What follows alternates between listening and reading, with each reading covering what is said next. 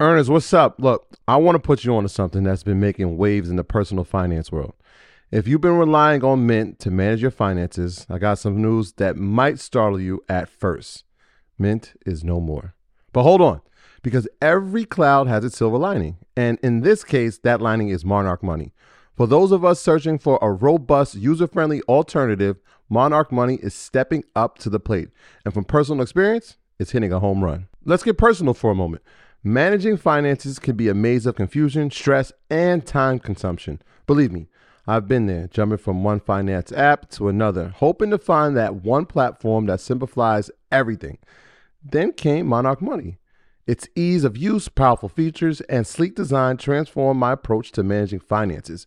What truly sets Monarch apart for me, though, is its collaboration feature. With money being a top Discord trigger for many couples, the ability to seamlessly manage finances with my wife has been a game changer. No extra costs, just shared goals and clarity. But Monarch isn't just about managing your current finances, it's about building your future. Saving for that dream house, your wedding, or a once in a lifetime vacation becomes not just a possibility, but a reality with Monarch's intuitive tools. It's no wonder the Wall Street Journal held it as the best app for savings growth. Monarch Money represents the next evolution in personal finance apps. It's an ad free haven where your experience is the priority, constantly refined based on real user feedback. It's everything we've been asking for intuitive, powerful, and relentlessly focused on user satisfaction. Now, for a bit more practicality, Monarch makes transitioning from Mint a breeze ensuring you can bring all your tags and categories with you. Its intuitive design, customization options, and commitment to privacy and an ad free experience make it stand out in the sea of competitors. Look, after trying out Monarch for myself, I understand why it's the top rated personal finance app. And right now, get an extended 30 day free trial when you go to monarchmoney.com slash leisure. That's M O N A R C H M O N E Y dot com slash leisure for your extended 30 day free trial. This episode is sponsored by BetterHelp. Ernest, what's up? Look, today I want to talk to you about something that's been on my mind, a real weight on my shoulders. You know, we all have these moments, big or small, that just stick with us. When we don't talk about these things, then they can start to affect our lives in unexpected ways. That's why having a space to express these feelings is so important. I know firsthand the benefits of therapy. It's been transformative for my friends and family. Therapy can help you learn crucial skills like setting boundaries and developing coping strategies. It's not just about dealing with major events, it's also about enhancing your day to day life, allowing you to become the best version of yourself. So, if you've been thinking about therapy, BetterHelp can be a great option for you. It's entirely online, which makes it super convenient and adaptable to your busy schedule. You start by filling out a brief questionnaire to get matched with a licensed therapist, and you can even switch therapists at any time if you feel the need without any additional cost. So get it off your chest with BetterHelp. Visit betterhelp.com slash earn your leisure today to get 10% off your first month. Remember, that's BetterHelp, H-E-L-P dot com slash earn your leisure. Don't wait. Don't hesitate. Head over there now. President Biden, he announced um, the student loan relief or student loan forgiveness. Um, and a lot of people still aren't really sure about what it really means because they know the federal, the um, Supreme Court rejected a larger plan mm-hmm. uh, last week, but they were still able to actually get something through and people want to know am i eligible? What does this mean for me personally? Uh, is this going to affect me? So what's what's your thoughts and what what happened with this uh, student loan relief situation? So based on the most recent announcement if you were on an income uh, based repayment plan and you've been paying your student loans off for the last 20 years or 25 years, depending upon the plan, your student loans are about to be forgiven um, in the next month outright. Done, forgiven. Um, that's going to impact 804, 803,000 Americans across the country. We're still gathering the numbers in terms of how many uh, it impacts uh, in our district. We are still also seeking clarity to find out if you were making payments for 20 years but not part of an income based repayment plan, uh, are you going to be eligible? I believe the short answer is yes to that, uh, but I still need to get clarity on that. So that's what that recent announcement meant, which is obviously um, a huge, huge deal based on the Supreme Court shooting down uh, the president's more ambitious plan, which would have, you know, had a tremendous impact on many more borrowers. And the Supreme Court's decision there was BS, and I will get into that hopefully because I want to talk a little bit about that as well. Yeah, I mean, let's go there, right? Because the original plan was for 37 million people to be impacted by uh, student loan forgiveness. I was sitting here waiting.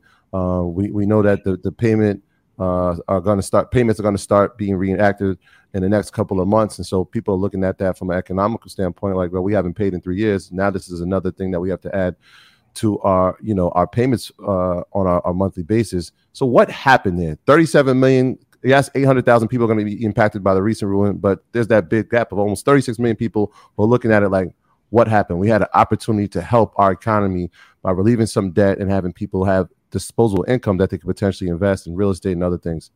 Yeah. First of all, I want to say we should give President Biden credit for continuing the pause over these last few years. Mm-hmm. I know we go after Biden for a lot of issues as we should, but definitely give him credit because this pause it was started under the Trump administration, but Biden continued it for an additional couple of years. So that put more money in people's pocket uh, every every month for the last couple of years. So let's give him credit for that.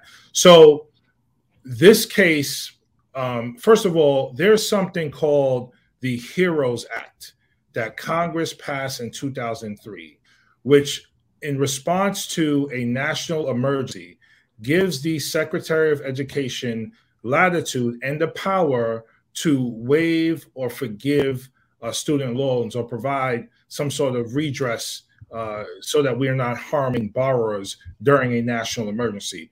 This was initially uh, something like this was initially done uh, during the Gulf War, uh, where people who were uh, off to war and the nation was in the middle of a war.